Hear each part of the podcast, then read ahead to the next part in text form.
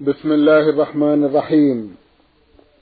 الحمد لله رب العالمين، والصلاة والسلام على نبينا وسيدنا محمد وعلى آله وصحبه وسلم.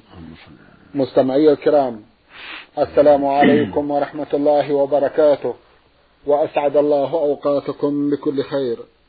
هذه حلقة جديدة مع رسائلكم في برنامج نور على الدرب. رسائلكم في هذه الحلقة نعرضها على سماحة الشيخ عبدالعزيز ابن عبدالله بن باز، الرئيس العام لإدارات البحوث العلمية والإفتاء والدعوة والإرشاد. مع مطلع هذه الحلقة نرحب بسماحة الشيخ ونشكر له تفضله بإجابة السادة المستمعين. فأهلا وسهلا بالشيخ عبدالعزيز، حياكم الله وبارك فيكم. حياكم الله. نعود مع مطلع هذه الحلقة إلى رسالة المستمع محمد صالح السرج المري من مدينة المرة بدولة قطر. الأخ محمد عرضنا له سؤال في حلقة مضت، وفي هذه الحلقة يقول: في آخر يوم من أيام التشريق حيث حجيت ذلكم العام، عند رمي الجمرات وزعت الحصيات على جيوبي، وجعلت سبع الحصيات في الجيب الأيمن، وسبعا في الأيسر، وسبعا في جيب الصدر، ورميت الجمرات الصغرى والوسطى والكبرى.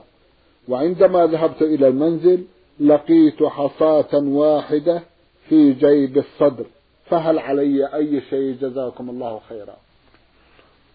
بسم الله الرحمن الرحيم، الحمد لله، وصلى الله وسلم على رسول الله وعلى آله وأصحابه من اهتدى بهداه. أما بعد، فالصواب في هذه المسألة أنه لا شيء عليك، وأن الحصاة الواحدة تغتفر، والحمد لله.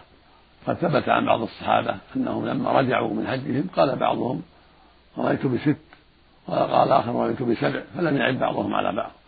فالواحدة لا حرج فيها إن شاء الله، ولا ينبغي تعمد ذلك، لكن من نسيها أو غلط فلا حرج عليه. أما التعمد فلا يجب التعمد، يجب أن ترمى كل واحدة بسبع كما رماها النبي صلى الله عليه وسلم. وقال بعض العلماء إن عليه مد من الحنطة أو نصفا من الحنطة أو الرز بدل الحجر الحصاة الواحدة، ولكن ليس عليه دليل، فالأمر في هذا إن شاء الله واسع، وأنت وأنتم معفون عنه إن شاء الله. إن شاء الله. نعم. جزاكم الله خيرا. مم. أيضا نعود إلى رسالة المستمع أحمد عبد الله محمد علي جمعة من السودان. عرضنا بعض أسئلته في حلقات مضت، وفي هذه الحلقة يسأل عن حكم تارك الصلاة. حكم تارك الصلاة فيه تفصيل عند أهل العلم. إن تركها جاهلا لوجوبها يقوم به بواجبه وهو عاقل كفر إجماعا بإجماع المسلمين، لأنه مكذب لله ولرسوله. الله سبحانه يقول: وأقيموا الصلاة وآتوا الزكاة، ويقول سبحانه: حافظوا على الصلوات والصلاة الوسطى، ويقول جل وعلا: إن الصلاة كانت على المؤمنين كتابا موقوتا. والنبي صلى الله عليه وسلم يقول: بني الاسلام على خمس: شهادة ان لا اله الا الله، وان محمدا رسول الله، واقام الصلاه، وايتاء الزكاه، وصوم رمضان، وحج البيت. متفق عليه. ولما ساله جبرائيل عن الاسلام قال عليه الصلاه والسلام: الاسلام ان تشهد ان لا اله الا الله، وان محمدا رسول الله، وتقيم الصلاه، وتؤتي الزكاه، وتصوم رمضان، وتحج البيت، ان استطعت اليه سبيلا. الصلاة عمود الإسلام، فمن جحد وجوبها كفر بإجماع المسلمين. فإن كان بعيدا عن الإسلام في محلات لا تعرف الإسلام بين له، وأقيمت عليه الحجة وكلها الآيات، فإن أصر على جحده وجوبها كفر إجماعها. أما من بين المسلمين يسمع القرآن والسنة، هذا إذا جحدها كفر. أما إذا تركها ولا يجحد لكن تكاسل، فذهب جمع من أهل العلم إلى أنه يكفر أيضا إذا تركها ولو لم يجحد وجوبها، لأنها عمود الإسلام، وصح فيها أحاديث تدل على كفر من, من تركها. ونقل, ونقل ذلك عبد الله بن شقيق العقيلي عن الصحابة رضي الله عنهم أصحاب النبي صلى الله عليه وسلم أنهم كانوا لا يرون شيئا تركوا كفر إلا الصلاة، ولقول النبي صلى الله عليه وسلم: رأس الأمر الإسلام وعموده الصلاة. ولقوله صلى الله عليه وسلم: بين الرجل وبين الكفر والشرك ترك الصلاة، رواه مسلم في الصحيح. والكفر والشرك إذا عرف فالمراد الكفر الأكبر والشرك الأكبر، ولقوله صلى الله عليه وسلم: العدل الذي بيننا وبينهم الصلاة فمن تركها فقد كفر. وهذا هو الأرجح وأصح القولين، أنه كفر أكبر نعوذ بالله، ولو ما جحدوا وجوبها، سواء تركها كلها أو ترك الفجر أو الظهر أو العصر أو تارك يصلي وتارك لا يصلي يكفر بذلك. وعليهم جد توبة نصوحا.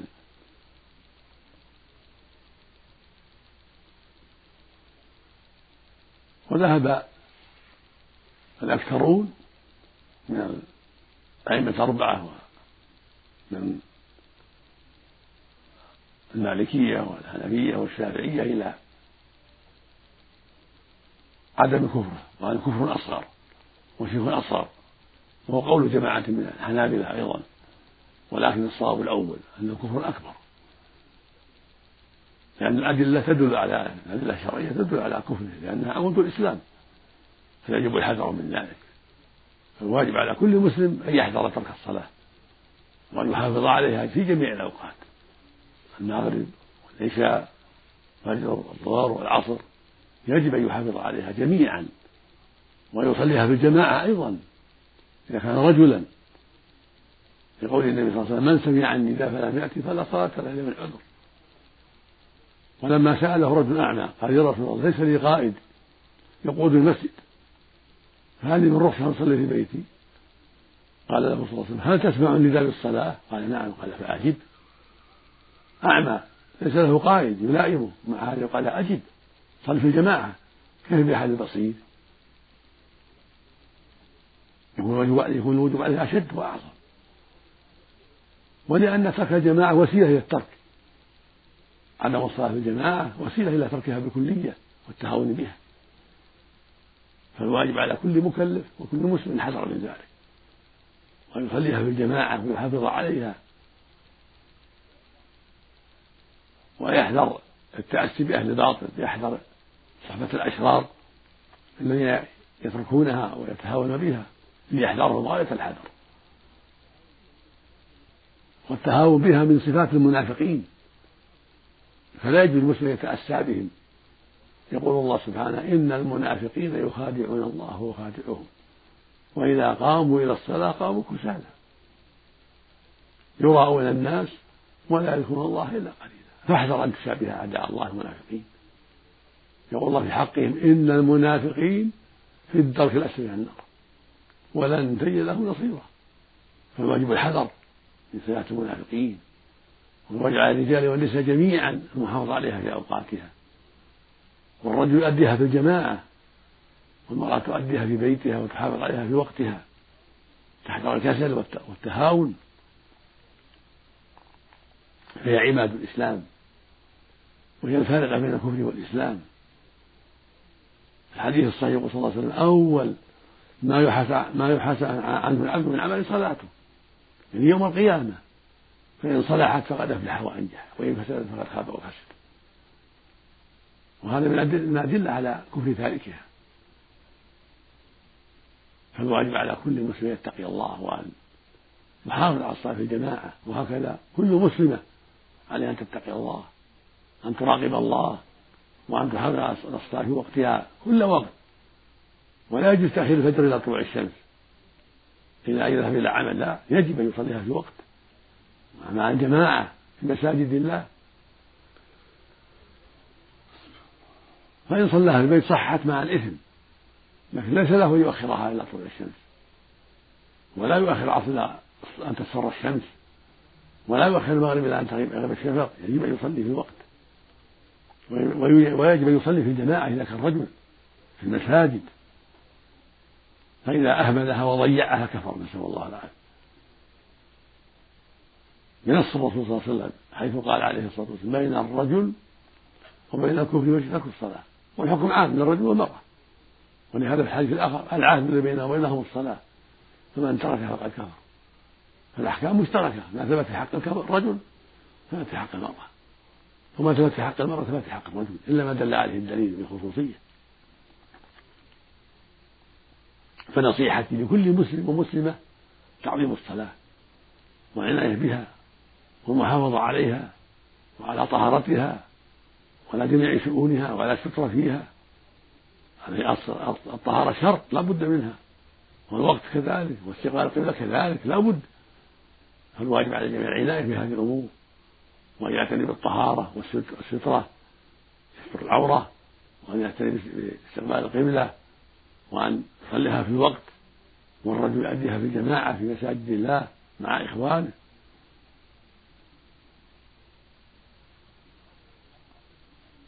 كان عمر رضي الله عنه يكتب إلى عماله إلى أمرائه ويقول: إن أهم أمركم عند الصلاة، فمن حفظه فمن حفظها حفظ دينه، ومن ضيعها فهو لما سواها أضيع. يعني متى ضيع الصلاة ضيع دينه، نسأل الله العافية. ولا تجد الإنسان يتهاون بالصلاة إلا وهو متهاون بالدين، هي علامة التهاون وعلامة المحافظة. من حافظ عليها حافظ على بقية الدين واستقام أمره، ومن ضيعها وتهاون بها تهاون بقية الدين، ولا حول ولا قوة إلا بالله. وثبت في المسند مسند أحمد رحمه الله عن النبي صلى الله عليه وسلم أنه قال يوما لأصحابه: من حافظ على الصلاة كانت له نورا وبرهانا ونجأت يوم القيامة، ومن لم يحافظ عليها لم يكن له نور ولا برهان ولا نجاة. وحشر يوم القيامة فرعون وهامان وقارون وأبي بن خلف، نسأل الله العافية. وإنما يحشر مع هؤلاء الكفرة لأنه يضيعها من أجل الرياسة، لأنه ملك أو لأنه رئيس جمهورية أو شيخ قبيلة، فقد شابه فرعون، فيحشر مع فرعون إلى النار يوم القيامة. وإن ضيع الصلاة من أجل الوزارة شابه هامان وزير فرعون، فيحشر معه إلى النار يوم القيامة، نسأل الله العافية. وإن ضيع الصلاة من أسباب لأسباب الأموال والشهوات شابه قارون الذي خسف الله به الأرض وبأهله، فيكون معه يوم القيامة في النار، نسأل الله العافية. وإن, وإن ضيعها بأسباب المعاملات والتجارة شابه أبي بن خلف تاجر أهل مكة. أبي بن خلف كان من تجار أهل مكة، قتل يوم أحد، قتله النبي صلى الله عليه وسلم بيدها الشريفة عليه الصلاة والسلام كافرا، ثم ضيع الصلاة من أجل البيع والشراء والمعاملات شابه عدو الله أبي بن خلف، فيحشر معه إلى النار يوم القيامة. فيجب الحذر أيها الإخوة في الله، يجب الحذر أيها المسلمون، أيها المسلمون نوصيكم بالصلاة، احرصوا عليها، حافظوا عليها في أوقاتها بالخشوع والطمأنينة وعدم النقر وعدم العجلة.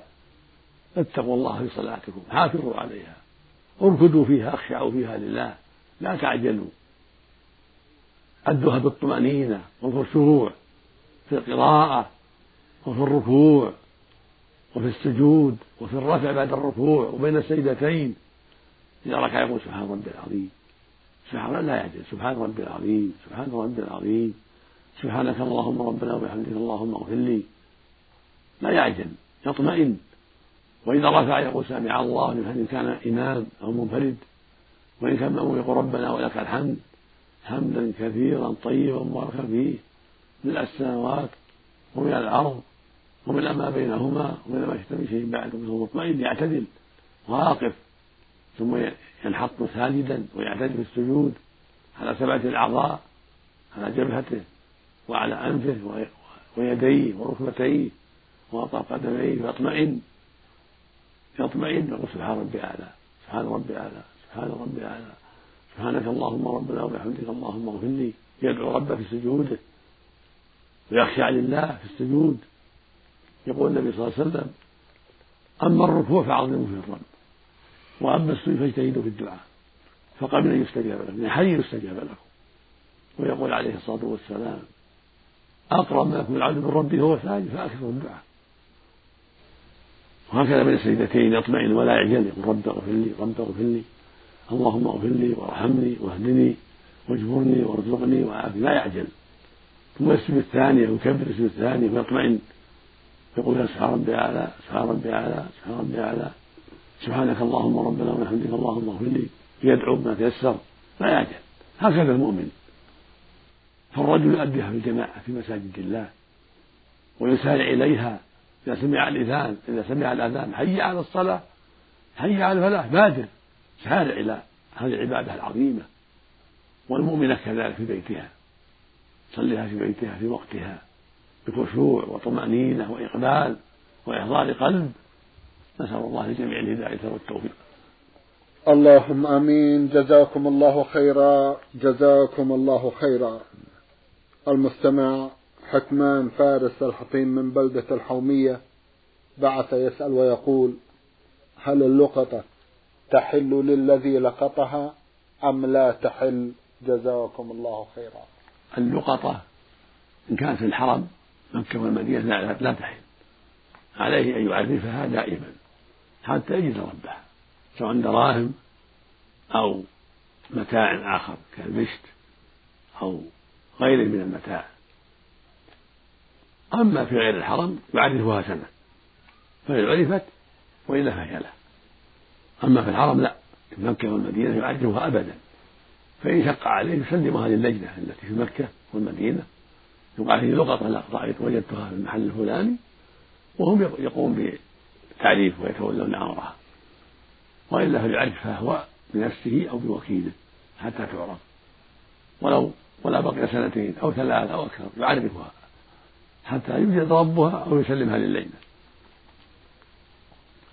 أما إذا كان في غير مكة والمدينة فإنه يعرفها سنة، كما أمر النبي صلى الله عليه وسلم، قال: في مكة لا لا تحل ساقطتها إلا لمعرف، يعني منشد الله يعرفها، من له من له الدراهم، من له الشنطة، من له كذا، من له كذا، في مجامع الناس. أما في غير مكة والمدينة يعرفها بجامع الناس، من له كذا، من له كذا، من له اللقطة، من له الشاة، من له العنز، من له البشت، من له كذا، يعرف جيد، يخلي علامات عنده، العلامات الخفية يخليها عنده لا يبينها. فإذا جاء من يعرفها يقول الصفات، علم الصفات، فإذا عرف صفاتها أعطاها إياه، وإن شك في الأمر طلب البينة عليه حتى يحضر بينة أن هذه راية الله وأنها ملكه، وإن عرف الصفات الدقيقة الخفية عرفها يعطيها إياه، لأن الرسول أمر بهذا، أمر من لو جاء اللقطة يعرفها سنة، ويعرف عفاصها إن كان لها عفاص، ووكائها يعني خرقتها إن كان نقول في خرقة أو في كيس أو في ظرف، يعرف ظرف ويعرف فئات الدراهم والشيء، يضبطها ويعرف. فإذا جاء من يعرفها أعطاها إياه سنة كاملة، يعرف عددها ألف ألفين ثلاث، يعرف عددها.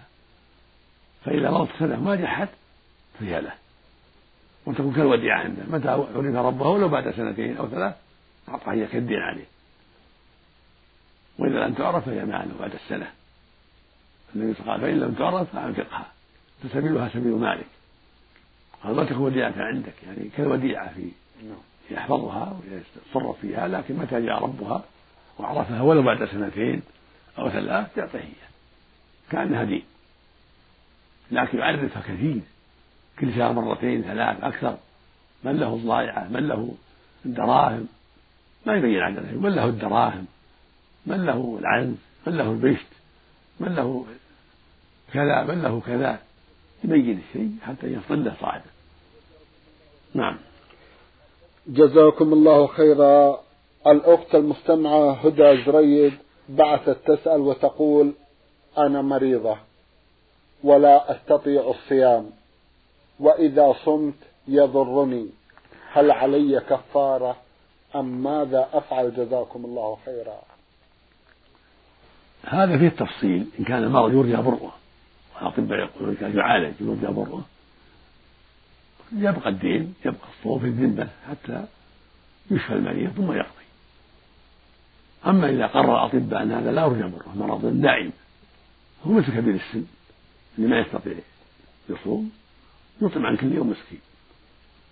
المريض الذي لا يرجى برؤه سواء رجل أو امرأة يطعم عن كل يوم مسكين، نص ساعة تمر أو رز كل يوم، ويجمعها في أول الشهر أو في آخر الشهر، يعطيها فقير أو فقيرين أو أكثر، مو بلازم كل يوم الفقير، يجب أحد أن يعطيها بعض القرض. هذا إذا كان ما يرجى ضره، مرض ذكر الطبيب مختصا أنه لا يرجى ضره، أو طبيبان أحوط مختصان يقول أن هذا لا يرجى ضره، مرض يستمر، هذا المريض الذي مرضه يستمر يفطر ويطعم كل يوم مسكين، يجمعها خمسة عشر صاع إذا كان الشهر تام، أو أربعة عشر صاع ونصف إذا كان ناقص، ويعطيها بعض القرض، يعطيها بيت فقير أو شخص فقير، والحمد لله. أما إذا كان يرجى بره يمكن يعطيه إن شاء الله، هذا يتعجل عليه الصوم، فإذا عافاه الله يعطيه، لقول الله سبحانه: ومن كان مريضا أو على سفر فعدة من أيام أخر، توقع في ذمته حتى يشفيه الله ثم يقضيه ولو بعد سنتين أو ثلاث، والحمد لله. نعم. جزاكم الله خيرا. تقول: أنا أدرس في الصف الثالث متوسط، حلفت أني إذا نجحت أصوم وأعزم مدرساتي، هل أقوم بهذه الأوامر علما بأني لا أستطيع الصيام ولا أقدر على الصدقة؟ جزاكم الله خيرا. إذا حلفت المرأة والذكر أنه إذا نجح يصوم كذا أو يعزم المدرسين أو المدرسات، هو بالخيار، إن شاء كفر عن يمينه وإن شاء صام وعزم، فإذا كان ما يستطيع الصيام ولا يستطيع العزيمة يكفر عن يمينه، والحمد لله. كفرت يمين طعام عشرة مساكين أو كسوتهم، هذا ليس منع، هذا يمين. نعم، والله إذا نجحت أصوم ثلاثة أيام أو عشرة أيام، والله إذا نجحت أعزم المدرسين، أو قالت الطالبة: والله إذا نجحت أصوم كذا أو أعزم المدرسات، في بخيار بالخيار. إن صام أو صامت الطالبة وعلم المدرسين الذكر وعلمت المدرسات كانت أدت يمينه، وهذا أحسن لها، من قدر هذا أحسن، يوفي بيمينه. أما إذا شق عليه ذلك يكفر عن يمينه، والحمد لله. كفرت يعني إطعام عشرة مساكين أو كسوتهم، عشرة، كل واحد يعطى نص الصاع تمر أو رز، يعني كيلو ونصف كل واحد، أو قميص مرقعة يعطيه إياه، يكفي هذا والحمد لله، عشرة. نعم. جزاكم الله خيرا. أخيرا تسأل أختنا عن القصة للمرأة، هل هي جائزة أو لا؟ إذا دعت الحاجة إلى لا بأس بتقصيرها، وإن تركتها زينة وجمال وأزالتها وراء ظهرها وراء الرأس كفى، وإن دعت الحاجة إلى تقصيرها قصها أو قص بعض الرأس حتى يخف فلا حرج في ذلك، ولا سيما إذا كان زوجها موافقا عليها، إن كان عندها زوج موافق فلا حرج. أما كما عندها زوج فالترك أحسن، لأن الرأس جمال جمال لها، إذا دعت الحاجة إلى قصد شيء من تخفيفا، وليس قصد مشابهة الكفار ولكن قصدها التخفيف، فلا بأس بذلك على الصحيح، لا حرج في ذلك. وقد ثبت عن أزواج النبي صلى الله عليه وسلم لما توفي صلى الله عليه وسلم قصصن من رؤوسهن تخفيفا، فالحاصل أن المرأة لها أن تقص من الطويل، سواء من قصده ومن أطراف العنائل، للتخفيف والتيسير، وإن ترك ذلك فهو أجمل وأفضل. جزاكم الله خيرا. الأخت المستمعة فاطمه محمد الناغي من منطقة مستوره في طريق المدينة المنورة بعثت برسالة ضمنتها جمعا من الأسئلة، في أحدها تقول: هل صحيح أن الحنة لا يجوز في شهر صفر؟ هذا باطل، لا أصل له. الحنة يجوز في صفر وفي غير صفر، في كل الشهور المرأة تحنى في صفر وفي رمضان وفي شعبان وفي رجب وفي كل شهر وفي كل يوم، سواء طاهرة أو حائض، حتى ولو كانت حائضة أو نفساء لها تحنى، ولو في حال النفاس أو حال الحيض، لا حرج في ذلك. جزاكم الله خير. نعم. هل صحيح إذا تحنت المرأة أربعين ربوع تدخل الجنة؟ لا، هذا هذا باطل، لا أصل له. الحنة ما لا تعلق بالجنة ولا بالنار، الحنة من الأمور المباحة، من زينة المرأة، من الزينة، فإذا حنت يديها للجمال والزينة فهذا طيب، حتى لا تكون مثل الرجل، وإلا لا، ليس بواجب، إنه مستحب لها، جمال لها، ولا تعلق له بالجنة ولا بالنار، ولا من أجل الحديث في هذا المعنى. جزاكم الله خيرا. هل صحيح أن الكحل والحناء لا يجوزان ليلة الاثنين؟ كل هذا باطل، لا، كل هذه المخرافات العامة، تحدث تحل ليلة الاثنين ولا غير ليلة الاثنين، وتحنى ليلة الاثنين ولا غير، كله واحد، جميع الليالي، الحل والكحل. نعم جزاكم الله خيرا. رسالة وصلت إلى البرنامج من أحد الإخوة المستمعين، يبدو أنه نسي أن يذكر اسمه، إنما ضمن الرسالة جمعا من الأسئلة، في بعضها يقول: إنسان تعود أن يصلي الوتر في آخر الليل، ولكن في بعض الأيام لا يستيقظ إلا أذان الفجر، فهل يصليها بعد الأذان أو متى؟ يقول: إنسان تعود أن يصلي الوتر في آخر الليل، ولكن في بعض الأيام لا يستيقظ إلا عند أذان الفجر، فهل يصليها بعد الأذان أو متى؟ جزاكم الله خيرا. يصليها في النهار والحمد لله. كان النبي صلى الله عليه وسلم إذا شغله مرض أو نوم صلى من النهار. ثم عائشة رضي الله عنها كان صلى الله عليه وسلم إذا شغله مرض أو نوم صلى من النهار اثنتي عشرة ركعة، وكان وتره صلى الله عليه وسلم في الغالب إحدى عشرة ركعة. فإذا نام ولم يستيقظ أو شغل شغله مرض صلى من النهار ست تسليمات اثنتي عشرة ركعة، والأفضل يكون في الضحى، هذا هو الأفضل. إن صلاها بعد الظهر فلا بأس، جزاكم الله خيرا، وليس بواجب، هذا سنة مستحب. نعم نعم جزاكم الله خيرا. أفيدونا عن صلاة العيد إذا وافقت يوم الجمعة، هل تجزئ عن صلاة الجمعة؟ نعم، إذا وافق صلاة العيد صلى مع الناس صلاة العيد لا تلزمه الجمعة كما نص عليه النبي صلى الله عليه وسلم، لكن يصلي ظهرا، عليه يصلي ظهر، إن تيسر جماعة صلىها جماعة ولا صلىها وحده، وإن صلى الجمعة مع الناس فهو أفضل. فإذا وافق يوم الجمعة يوم العيد وصار ممن حضر صلاة العيد مع الناس سقطت عنه الجمعة وصلىها ظهرا، وإن صلى مع الناس الجمعة فإن العلم عارف أن يقيم الجمعة، على أهل المساجد يقيم الجمعة لمن حضر، ومن لم يصلي معه صلى ظهرا. طيب جزاكم الله خيرا.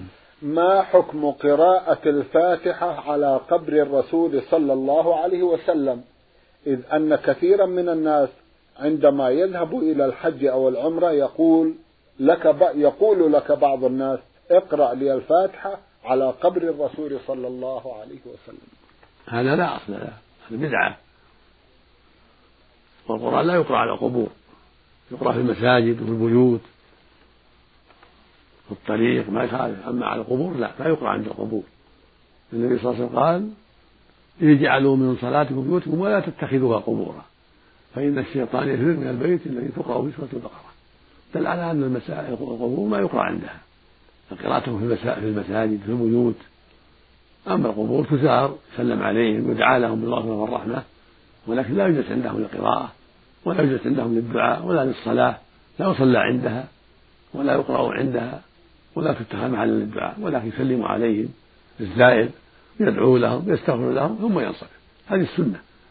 كان يزوره صلى الله عليه وسلم، يزور القبور في البقيع فيسلم عليهم ثم ينصرف، وهكذا الصحابة كانوا يزورون القبور فيسلمون على القبور ويدعو لهم ثم ينصرفون. هذه السنة. أما القراءة عند قبر النبي أو عند قبر غيره أو صلاة عند القبر أو عند أو الجلوس عنده يتحرى الدعاء عنده أنه يظن أنه أقرب للإجابة، هذا ما له أصل، هذا من البدع التي تحدثها الناس. جزاكم الله خيرا. سماحة الشيخ، في ختام هذا اللقاء أتوجه لكم بالشكر الجزيل بعد شكر الله سبحانه وتعالى على تفضلكم بإجابة السادة المستمعين، وآمل أن يتجدد اللقاء وأنتم على خير، نرجو ذلك. مستمعي الكرام، كان لقاؤنا في هذه الحلقة مع سماحة الشيخ عبدالعزيز ابن عبدالله بن باز، الرئيس العام لإدارات البحوث العلمية والإفتاء والدعوة والإرشاد.